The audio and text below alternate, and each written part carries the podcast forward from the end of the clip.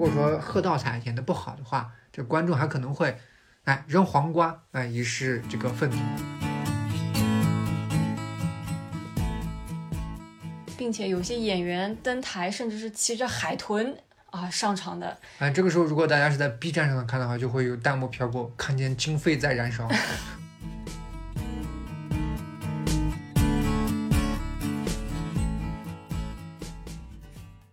大家好，大家好，欢迎来到本期的戏剧剧时间我是何月。我是小哥。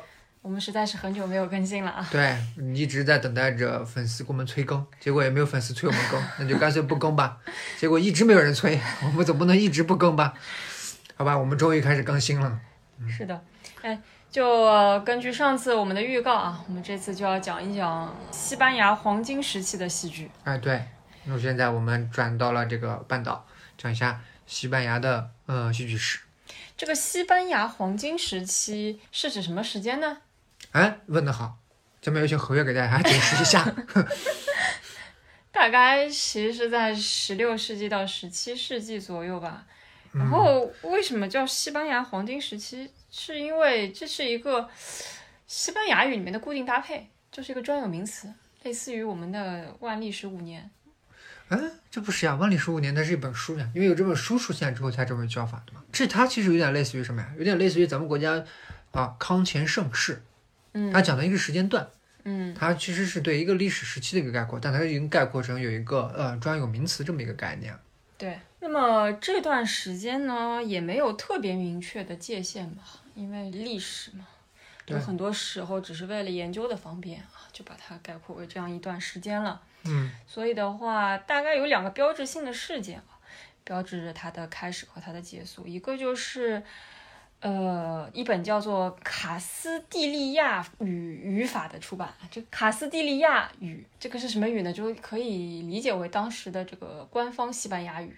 哎，对，大家都知道，这个语言啊，它一旦有了规范，就说明这个社会进入了一个相对稳定的时期。它需要去传播一些这种文化层面上的东西了。嗯，因为文字它其实作为一个载体，嗯，如果说文字这个载体一旦成熟的话，那么它所承载的文化内容呢，就开始变得丰富了。没错。以及呢，这段黄金时间，随着我们之后会介绍到的一位剧作家叫卡尔德隆，他的去世，差不多就标志着这个西班牙的黄金时间过去了。对之后其实就是荷兰啊开始异军突起了。你你讲串了，那是大国崛起的内容，荷兰大国崛起了啊！对我们这讲的不是戏剧啊，大家大家知道一下，就是其中大概呢有百年的时间。对对，那哎，你觉得为什么就是西班牙这段时间叫做黄金时间呢？嗯，黄金八点档嘛，倒也不是，就是说历史的时针这个时候拨到了西班牙，对吧？我们大家可能一般都会听说，那英国叫什么？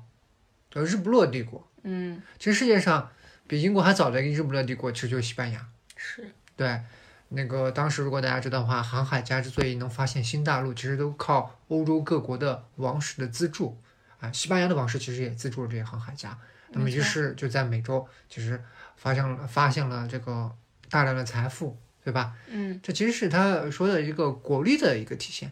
另外一个原因呢，其实就是百年时间，你知道产生了多少戏剧作品吗？据说啊，据说有一万多部戏剧作品，而且大部分还保存了下来，这简直就很夸张了。但是我们常说啊，如果关注我们国家文艺界，经常会说这种看法叫什么？叫只有高原没有高峰。虽然我不知道这个高原的定义是什么定义，但是没有高峰，大家应该都知道，就是没有代表性的作家，或者没有能够代表这一个时期的这种作品，那么你这就很难把它概括为一个时期。那么，但是在西班牙这个百年黄金的这个时期啊，有代表作家啊，而且代表作家的创作的量啊也很高。是啊，我们的，后面我给大家说一下，这就是我们说要讲它的两点原因，对吧？但是其实以上呢都是胡诌的。之所以要为什么，之所以要讲西班牙戏剧呢，是是所有的戏剧史的分章，西班牙的这这都是要单独拎出来讲一讲的。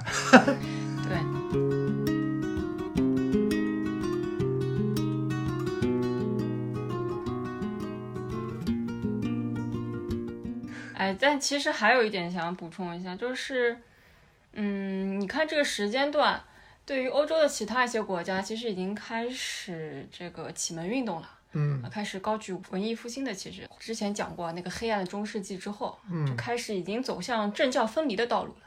对，但是西班牙在这个时间段其实是由天主教来统治的，以及这个统治是真的是绝对统治。嗯。他对异教徒进行了类似于清洗这样的运动，嗯。所以你也会看到在那个时期的西班牙戏剧里面有大量大量的宗教剧。这个我们之前也说过啊，中世纪的宗教剧都是以圣徒呀这些或者圣经里面的故事为蓝本，向大家宣教。哎，他们这时候的这个宗教剧啊，跟中世纪那个宗教剧啊有点像的，就是宣扬这个道德呀，宣扬宗教呀，嗯，它起的是这种嗯宣传上的概念更重要一点的感觉。对，它里面也会有真善美这样的抽象角色，对，真的是很像。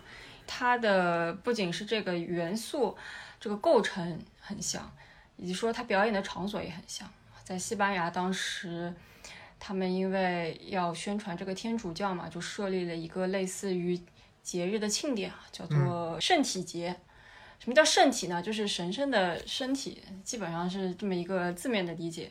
就神圣的身体是谁神圣的身体呢？就是耶稣。嗯对，呃大家看过那个世界名画，就那个《最后的晚餐》啊，我没看过真迹 这些不重要。啊，这些不重要。对，就耶稣把门徒召唤过来，给他们吃最后的晚餐。就最后的晚餐呢，他就对门徒说了：“哎，你们现在在喝的酒是什么？是我的血液。嗯你们现在在吃的这个面包啊，吃的这个圣饼是什么？是我的肉骨。对这个这个圣餐就是他的身体的一种体现。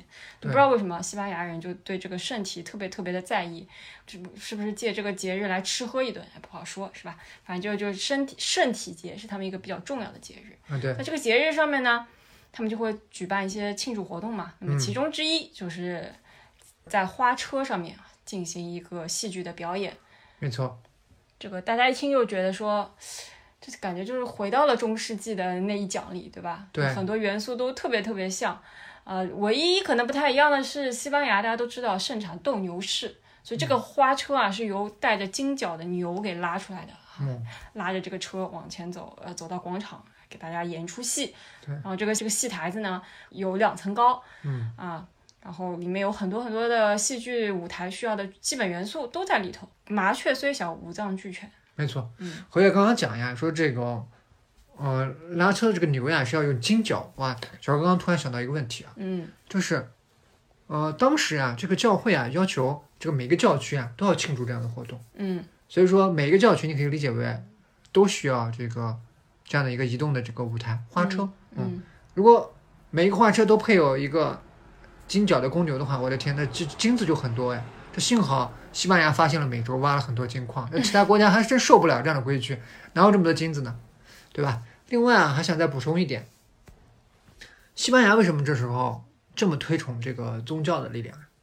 其实，在某种情况下，它也是为了就是树立一个大家整体的一个信仰，因为之前啊，西班牙有受到那个摩尔人的入侵，嗯，嗯，摩尔人就是从北非来的穆斯林。对，然后他们信仰的宗教和这个欧洲大陆啊其实是不一样的。对，那么西班牙人赶走了摩尔人之后，急需一个哎凝聚大家的一个情况。我不知道有没有经常看足球的朋友们啊？就现在那个呃，西班牙那里还有什么加泰福尼亚是这么叫吗？加泰罗尼亚。加泰罗尼亚对，还存在分离势力。嗯大家其实西班牙当时名义上虽然是统一，但各个地区其实还是有不太一样的地方的。那么他希望能够有一个哎整体的一个统一的一个宗教，其实能够凝聚大家，大家也可以理解。嗯所以说在这种情况下，反而就觉得和欧洲的其他国家出现了脱节。嗯，是的。哎，但是呢，你要说这个圣体节上表演的这个圣礼剧啊，呃，也有一点不太一样的，跟中世纪不太一样的，就是说，呃，这个圣礼剧，它其实是得到皇家的赞助的哎，没错，啊，他甚至要拿到一些特别的行政许可啊，才可以进行内容的表演啊，还会进行一个提前的内容审查。嗯，毕竟刚刚小哥提到，它是有一个传教的功能在里面的。嗯嗯，是可以某种理解为是国家意志的展现。对啊，我出钱，我审查，我推行。对，也因为西班牙当时非常富有，所以当时他们这种圣体剧雇佣的编剧团队、演出团队，那都是非常。一流的。对嗯然后其实除了我和月刚刚所讲的这个，嗯、会有这个移动的花车来给大家表演这个宗教剧，嗯在那个当时的情况下呀，就是普通的城镇，因为当时呀，西班牙有一定规模的城镇啊，都会有自己的这个呃剧场。它这个剧场呀，在这几天庆祝节日的时候也会被征用，就被指定就是要用来演这个圣体剧。嗯那么这个剧场呢叫什么？叫克拉尔啊。小哥了解了一下这个剧场，这剧场其实是相当于什么概念呢？就相当于有一个露天的一个院子，当中呀靠近里面的一方呀搭一个台子，搭一个舞台，嗯然后呢下面是可以坐人。嗯但是四周呢其实是有建筑的，呃，上面就是你大家可以理解分两层，下面一层呀是呃普通的观众，上面一层啊是有包厢的，而且上面一层啊，小哥理解如果没有错误的话，就是你走进包厢的客人呀进场跟下面进到一楼这个进场还不太一样，包厢的这个楼里面它是有另外的建筑的入口，啊，其实我不知道这是不是考虑到私密性啊，但当时确实是的，教室呀、妇女呀都是可以坐到这个高级包厢里面。不是说那个包厢是所有座位里面唯一可以男女混坐的一个地方吗？啊，反正就是有一定啊的特还还而且还要是什么证明你们是夫妻才能一起坐进去啊？啊，就是反正是一点特权，它这个入口方式啊也不太一样。嗯而且啊，据说在当时啊，就是嗯、如果说贺道才演的不好的话，这观众还可能会哎扔黄瓜哎以示这个愤怒。嗯我不明白为什么不是扔西红柿啊？不是斗牛的西班牙的时候不都是扔西红柿吗？然后这种扔黄瓜呢，就会被称为火枪手。火枪手，对，不知道这里面有什么呃特别内涵的地方。反正就这样的地方，平时是做商业演出的。那这么说，你就可以理解啊，就什么概念呢？就在这个时候，你能够看到的娱乐活动都和宗教纪念活动有关。哎，你嗯这时候不要想看其他的东西。嗯呃，有一种什么感觉呢？就是有一种主旋律的感觉，就是某一定特定时间，你肯定只能看到这一类节目。没错。我仅指西班牙啊，我仅指西班牙。对的，所以你就会发现，西班牙黄金时期其实是一个非常分裂或者说金风的这个阶段。一方面，它的经济是真的非常非常的发达，主要是靠殖民美洲，对吧？嗯，哥伦布发现新大陆，对，而殖民美且洲，然后掠夺了大量的财产。对，还有大家如果呃耳熟能详的无敌舰队，嗯，嗯西班牙当时力量的最明显的体现。是的，你都会发现这个时代的经济那么发达，但是它的宗教却又是那么的黑暗。嗯，之前小哥也提到过，当他们把摩尔人已经驱逐到一个角落的时候，哦，这个教皇还觉得不够，然后就请他在西班牙的代理人，两个天主教的双王，一个国王和一个女王，两个人，就是要他们建立一个叫做宗教裁判所的这样一个机构。嗯，呃，如果稍微知道一些世界史的话，其实都会知道这个宗教裁判所是非常非常的黑暗的。它甚至会像另外一部戏剧叫做《萨勒姆的女巫》里面啊，你就会看到里面会有一些莫须有的罪名就突然降临到村民的身上，只是因为他们秉持着其他的宗教。但其实这些人在这个西班牙基本统一之前，都是就是生活在西班牙上的，包括犹太人啊、伊斯兰教的信众啊之类的。但是就因为他们信异教，他们就会被安上莫须有的罪名，然后进行一个宗教裁判所的大审判。这点吧，嗯，可能要纠正一下，就是说，如果是你是信异教啊，他们肯定是要处死的，这是毫无疑问的。因为，嗯但是可能比较危险什么呢？有好多人是被罗织为异教徒而被干掉。对，这是一部分人，还有一部分呢，就是呃，他们改信了，声称自己改信了天主教。但是天主教的这个信众们还是觉得他们可能背地里还在践行自己原来的宗教的一套礼仪、啊，那也会对他们实施很残忍的这种酷刑和审判。这种酷刑甚至配套衍生出了一个产业链，就是那个酷刑的器具。大家去网上搜一下，我这里就不展开了。反正就是长得非常恐怖的一些你无法想象的，会让你的身体受到极大折磨的这样器具，严刑拷打的器具。这些器具在一个很著名的美国的电影导演提姆·波顿的电影里面也会出现过。那就是在这样一个嗯，既黑暗又光明的时代里面啊，一个最好的时代，一个最坏的时代里面，嗯、我们回到戏剧，其实戏剧的话，它还是孕育出了很多的作品和作家的。嗯，对，要提戏剧的话，那可能第一个大家肯定都会，也不要大家肯定都会吧，就是一旦去了解西班牙戏剧，肯定就会提到这个人的名字啊。哎，全名啊，小哥一下想不到了，全名是叫什么？反正他叫维嘉。嗯、这这个哥们呢，就是我们刚刚小哥刚刚说的，嗯、这个西班牙在这个时期啊，既有高原也有高峰，维嘉就是其中的一座高峰。也很猛啊。这个人据说啊写了，当然这个说法不太一样，有的说他一生写了两千多部作品，有的人说他一生写了四千多部，啊，这个不可以就很难考证了。但是据说啊，现在留下来了大概有六七百种，他留下来的剧本就这么多。哦，大家可以想象一下有多拼，好像说每三四天啊就能写一个长篇出来。哦，我不知道是什么样的动力促使他嗯这个这么高产，是因为他有特别多的小孩儿吧？是吗？但他情史也特别丰富，有各种八卦绯闻缠身。反正自己有家庭的时候，还会跟情人偷偷的生五个孩子这样子，所以生五个孩子，那真的是遍地撒种。所以可能为了要喂饱这些嘴，所以就逼自己高产了一把。那不是没有可能。反正这个作家写的作品可以说是就非常卖座，他的作品就是可以理解为什么呢？一种就类似于现在流量明星这种感觉。而且啊，当时的这个出版业啊，不像现在这样的，嗯现在这种大家版权意识都很强，对吧？我现在出版一下，我就可以啊付钱了。那个当时是什么呢？第一波出版之后，很快就会被盗版。那个，而且好多的吧，比如说是那种委托创作。什么叫委托创作呢？西班牙当时啊，已经出现了这个戏剧公司。嗯这个就跟现在大家如果追剧有没有这种感觉？就是哎呦，追完这部，这部结束了呀，我要看下一部剧，嗯就看新剧。哎，当时的观众啊，西班牙观众也是如此，也就要看新剧。那么演艺公司们自然知道观众们的需求呀，于是他就委托这个戏剧家来创作。委托之后，比如说有可能很快，有可能比如说我今天委托这个作家，这个作家一周之后写出来了，好了，我看了一下，两天之后我就把它搬演了，就这么快。所以说，很多时候这个著作权啊，只是在这个演艺公司的。演艺公司的时候，他就会把这个复印一下，就是出版一下。所以出版其实就印第一批，印完第一批之后就被盗版。可以说，在这种过程当中呀，剧作家基本上不可能有什么特别多的收入。哎，但是维嘉啊，可能是就少数几个吧，就通过著作啊，就是一笔很重要的收费，就因为他会啊把这个权利啊收到自己手上，自己去油印第一批啊，或者叫印刷第一批这个作品。然后除此之外，就是如果说大家听过我们之前的关于意大利那期的，嗯就会知道戏剧的三一律啊，在那个当时候已经有一定雏形了。为什么呢？就是说了，哎，西欧的大陆上面已经进入进入文艺复兴了，大家一发现，原来你现在学习的很多东西啊，先前已经跟你讲过了，比如说亚里士多德的诗论，告诉你啊，该遵循什么样什么样的规矩，对吧？然后维嘉的创作呢，就不太尊重这些规矩。这个东西呢，维嘉也有自己的一套说辞。我西班牙自有国情在此。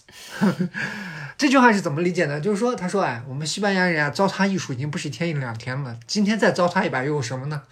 就是我们这是一种开玩笑的方式，对吧？他这种时髦一点说法叫什么呢？叫文化自信。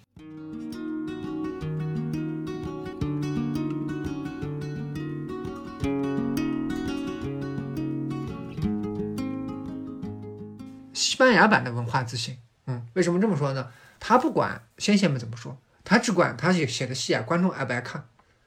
那么以观众这个喜好为标准呀，他就创作这么多作品，然后又很卖座。嗯那么实践出来的结果这么好的话，他自然会对自己的理论有非常大的自信心。那么他这种理论是什么呢？首先第一个，我们说那个三一律里面，时间里面要一致。时间为什么要一致呢？你这两小时啊，你可以演，比如说两到三小时之间的发生的事情。但是维嘉是这么说的：说西班牙的观众呀，就非常的急，哎，不耐烦。他只要坐在这个剧场里面看两小时的戏，他就想从开天辟地的创世纪一直到最后的末日审判，他就想把全都全部看完。所以说你那规矩啊，就不要摆在那了，我就要从前一幕出来，这个主角还是个孩童，下一幕出来就是个老人了，就是节奏很快。对，节奏很快，时间跨越很大，嗯，那么他就其实就突破了这个三语里面关于这个时间的这个问题。还有吧，地点不是不能换的吗？但是维嘉就说呀，你不换呀，观众不爱看，就让他旅游旅游吧。你就让他旅游从一个地点旅游到另外一个地点，他不就换地点了吗？我这个说法呀，内行人一看呢就会要笑话我，嗯，笑话就是他笑话吧，那没没办法呀，这观众爱看，对吧？所以说他一切啊都以观众呀为为尺度。他曾经还说过呀，一写作的时候呀，就会把大家呀，比如说亚里士多德呀，他的作品啊什么之类的，全部就锁在柜子里，不要来烦扰我写写作，知道吧？我只写自己想写的，其他这些规矩啊，那我都不管。所以说他这个呀，说实话呀，不仅是嗯和当时的这个文艺复兴里面的这种方向就是有一点冲突，它实际上啊跟后来的法国流行的这个古典主义的戏剧啊，也是。就我觉得啊，就有点讥讽的感觉了，嗯，这种还蛮强的。这个还有一点是不太一样的是什么呢？就是说，随着后来的戏剧的发展，比如说后面英国莎士比亚的出现，与后面的各种戏剧的发展，最后都印证了，其实是维加的这个创作呀，更符合戏剧的本身。这种就感觉是什么呢？就是说，具有一种某种意义的先驱的性质。它倒也不是符合了，或者是领先于戏剧发展的趋势吧，而是他的作品更贴合人性。你想，大家在戏剧里面，如果你真的就是照搬大家日常生活，这太无聊了，总是想要看一点不一样的东西。对呀，总是希望看新鲜的，希望自己的好奇心被满足。嗯，对，这样的作品大行其道吧，就是有人掌握了流量密码，那么有人呢就会对流量密码啊不屑而一顾。不过是徒有其表罢了，或者是徒有一些小小的技巧，雕虫小技。嗯，很多人其实是批评维嘉的，对吧？那么其中有一个大文豪也批评过这个维嘉，这个大文豪呀，就是写出过《堂吉诃德》的塞万提斯。如果说呃，我们说纵观整个文学史，如果说以文学史这种地位来论的话，这个西班牙在文艺复兴时期啊，就单凭。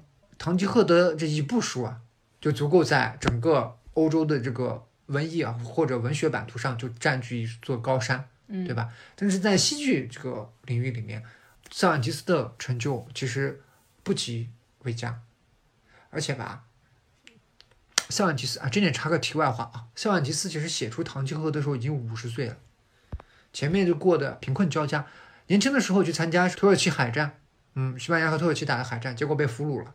那当了几年的俘虏，然后后面又被赎回来了。赎回来之后，又没有钱，就就做了一些什么税吏啊，一些小吏的一些就是糊口的日子。然后了解了很多嘛，人在困难的时候总会见识到社会里面更广阔的画面啊，就是传说中的广阔天地大有可为啊。萨万提斯就是在这样的情形下，就是对西班牙社会的深入了解嘛，写出了这个《唐吉诃德》。但是吧，最终其实虽然文学成就很高吧，但生前其实挺贫穷的。嗯，与之形成对比的就是，你你到马德里的各个剧院的里面都可以看着维嘉的演出告示贴在那里啊。维嘉其实是是还是赚了挺多钱的。当然了，他不是因为这个啊，他主要是因为觉得维嘉写的这个戏啊不符合戏剧的本质规律。这个本质规律呢，其实就是之前我们所提的那几点吧。哎，其实就批评的就是老一套。但是吧。他除了这种批评以外，他其实还是还是有赞美的。他比如说，他会说维嘉是大自然的奇迹。虽然我不太懂这句话是什么意思，可能可能有点类似于我们国家的成语吧，“鬼斧神工”。我是这么理解的啊，就是说他实际上对那个啊维嘉有过一些批评，但是维维嘉呢对他呢也有过一些批评啊，比如说他说他是个不学无术的家伙。但是无所谓啊，就是在《堂吉诃德》好像出版书籍不久，呃，两个老家伙又言言归于好了。维嘉的实践如此的成功的情况下，啊，依然是会有另外的理论的声音。在这点啊，不得不说，什么时候都有所谓的教条主义。但这时候啊，我们还是要强调一句啊，文化自信啊，不是靠搞理论搞出来的。文化自信的本质是在于实践，实践里出真知。啊，这一点其实，在西班牙的这个戏剧史里面也是有明显的体现的。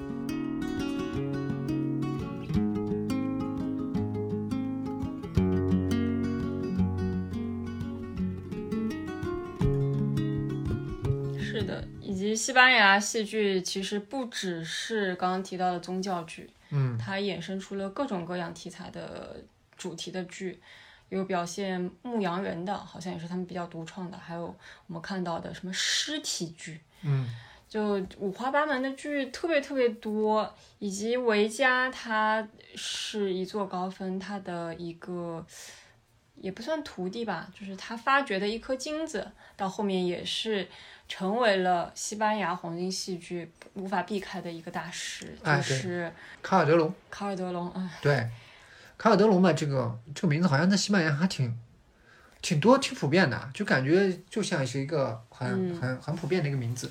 他其实就相当于黄金时代的这个后期的重要人物。是的，维嘉他可能因为他写的东西比较迎合市场的口味，嗯，符合市场的口味，没错，所以他的名声就是在大大众之间更流行一点。他他们甚至会就是夸赞什么东西好吃，就会说啊这个东西足够满满足维嘉的口味了，大概有这样一个表达，就足见他的大众的当中的流行。嗯，但是呢，他挖掘出来的那个卡尔德隆，他其实是为宫廷写作的。对，他一开始只给这些贵族老爷们写他们爱看的一些剧本。对。当时的话，这个贵族老爷们就是很有钱，因为从美洲不是发现了黄金嘛，他们啊对戏剧啊搞戏剧啊有这种专属资金，所以说他才能够嗯搞得这么有声有色，搞成了这个宫廷里面有这么一款。但是他到后期的话，其实也意识到了，如果你只是给贵族去写作的话，这是不够的。对于一个优秀的剧作家来说，写出一些就是受到各个阶层的人的欢迎的一些剧作。嗯，那么后期他就写过一些类似像《人生如梦》这样的哲理剧。嗯你这个光听这个剧名就挺哲理的，人生如梦 啊，突然想到什么佛教的所谓的如梦幻泡影。对，以及他的措辞啊是非常非常具有诗意的。他也是一个内卷王，卷到什么程度呢？就是据说啊，没有考证过啊，据据说他曾经的一部剧，整个舞台布景是在一片水池当中哦完成的，整部戏就在水池里面上演。哦，这个就是当代水舞台的风采了。旁边摆满了这个残破的船只啊，嗯代表着沉船，还点燃着数百个蜡烛，漂浮在这个水面上。大家就可以脑补一下，那多么唯美的 这个画面，并且有些演员登台，甚至是骑着海豚啊上场的。哎，这个时候如果大家是在 B 站上看的话，就会有弹幕飘过，看见经费在燃烧。前面也有提过嘛，这个时候西班牙戏剧的产量非常高，嗯，产量越高，观众是一定的，这是存量社会啊，这存量博弈，所以说就内卷了。但是这个说说明什么呢？说明在这个西班牙这个戏剧里面，还是最重要的，还是以观众为导向。嗯这个这个其实还蛮明显的。是的，其实排除掉这些戏剧啊，嗯，西班牙还有一些嗯、呃剧目，呃，我不知道大家知不知道，在早期，呃，我党在领导这个根据地的时候，有一个剧种叫活报剧不知道，啊。这个剧目是什么呢？这种剧目啊，在咱们国家早期抗战的时期啊，或者什么时期还挺多的。就是什么呢？就是像啊、这个群众们呀，向人民群众啊宣传啊、抗战或者宣传斗争的最新情况。嗯比如说你又打了哪个大胜仗了呀，或者说你打土豪分田地的革命意义在哪里呀？你向群众们宣传的时候，会以这种说唱呀或者活爆剧的形式来演，来给大家演出来，嗯方便这些群众们去理解。嗯对的，那当时呃，西班牙也有类似于这样的一个剧，就是它其实没有一个统一的名称，但是它的作用呀是宣传性的。这个主要是什么呢？这个其实主要是服务于当时的呃西班牙的这种呃对外斗争，或者说列强之间的争斗。西英海战吗？嗯呃，西英海战这种无敌舰队败了的事情为什么要挂呢？那后面，其实新海战之后，并不是说西班牙的国势就倾颓下来了，嗯而是他那个国王当时就说，嗯、我们要卷土重来，大大概有类似这样的表决心。但后后面的话，确实他们吸取了战争当中的教训嗯啊，是吧？不能只步这个短程的加农炮，嗯要布一点长长炮啊，射程要远。然后他们就进行了一些改改进，然后后面在海洋战争上面其实还是颇有建树的。然后反而是英国到后期，其实在海战上面是不太不利的一方。所以我估计啊，后面的这种海战什么的，都是可能成为戏剧的一种表现的题材，成为你刚刚说的什么剧？宣宣传剧，啊就是没有明确的概念宣传剧。就是说，比如说，哦，他们对外斗争，呃，好像是说什么，在收复巴西的某什么地方的时候，他们就就立刻，收复巴西，嗯，对，因为巴西好像当时是被被谁呀、被另外一个，我现在记不太清楚了，被另外一个殖民国家殖民了，然后他又从那争夺回来了，那么这个事件立刻就被卡尔德隆写了。卡尔德隆嘛，我们前面也提到，有点御用文人的感觉，嗯啊、那么他就立刻写了一部戏剧，这个戏剧就写完就上演。那么这种其实就是，呃，跟前面的宗教剧还不太一样，它另外一种其实具有主旋律。有点有点类似于什么呢？有点类似于啊，现在大家这个抖音啊上面，你立刻你比如说现在如果大家如果关注一下世界新闻的话，发现短视频很快就能传过来。那个时候没有短视频，那么他其实通过这种表演方式呢，也向大家呃传递了这个信息。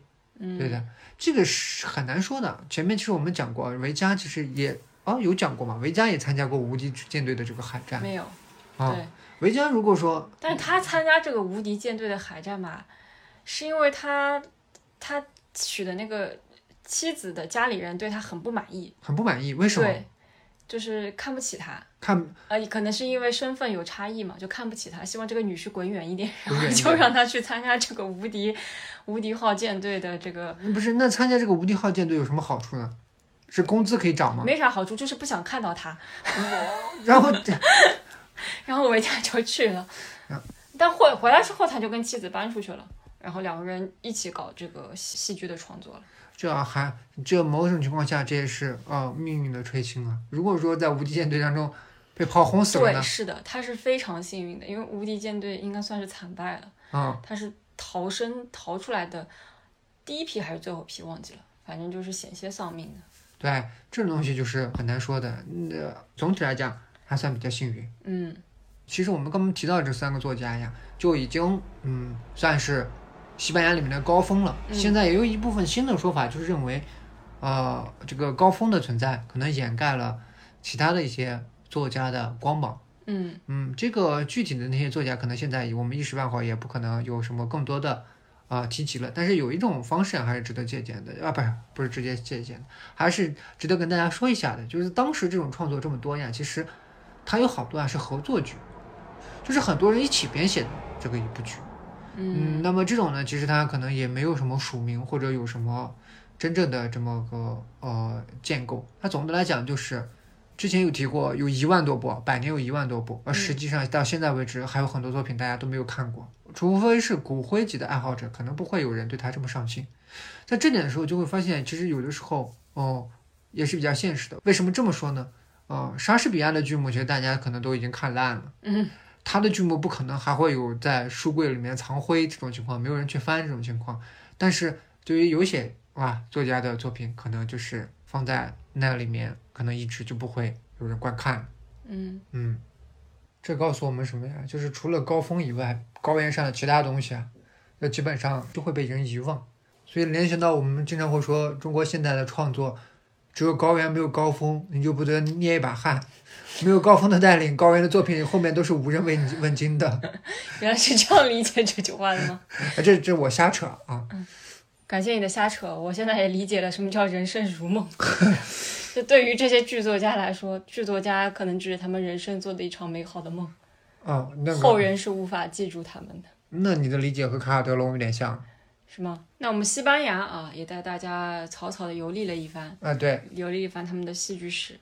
下一期我们就要开始讲他们的死对头英国人了。对，那个已经开始政教分离的运动的这个英国，没错，呃，说起这个英国和西班牙的关系，我在网上搜这个相关资料的时候，就会发现，西班牙人是真的看不起英国人。看不起英国人，对。可是看不起英国人跟关莎士比亚什么事儿？就 就就我在看那个视频的时候，那个那个教授也是一个西班牙人，嗯，嗯，然后他就是在讲维嘉的时候，就讲到维嘉很高产嘛，对，啊，就强调说维嘉写了多少部作品，一千八百部，一千八百部，一千八百部，然后强调三遍，然后这个强调是为了。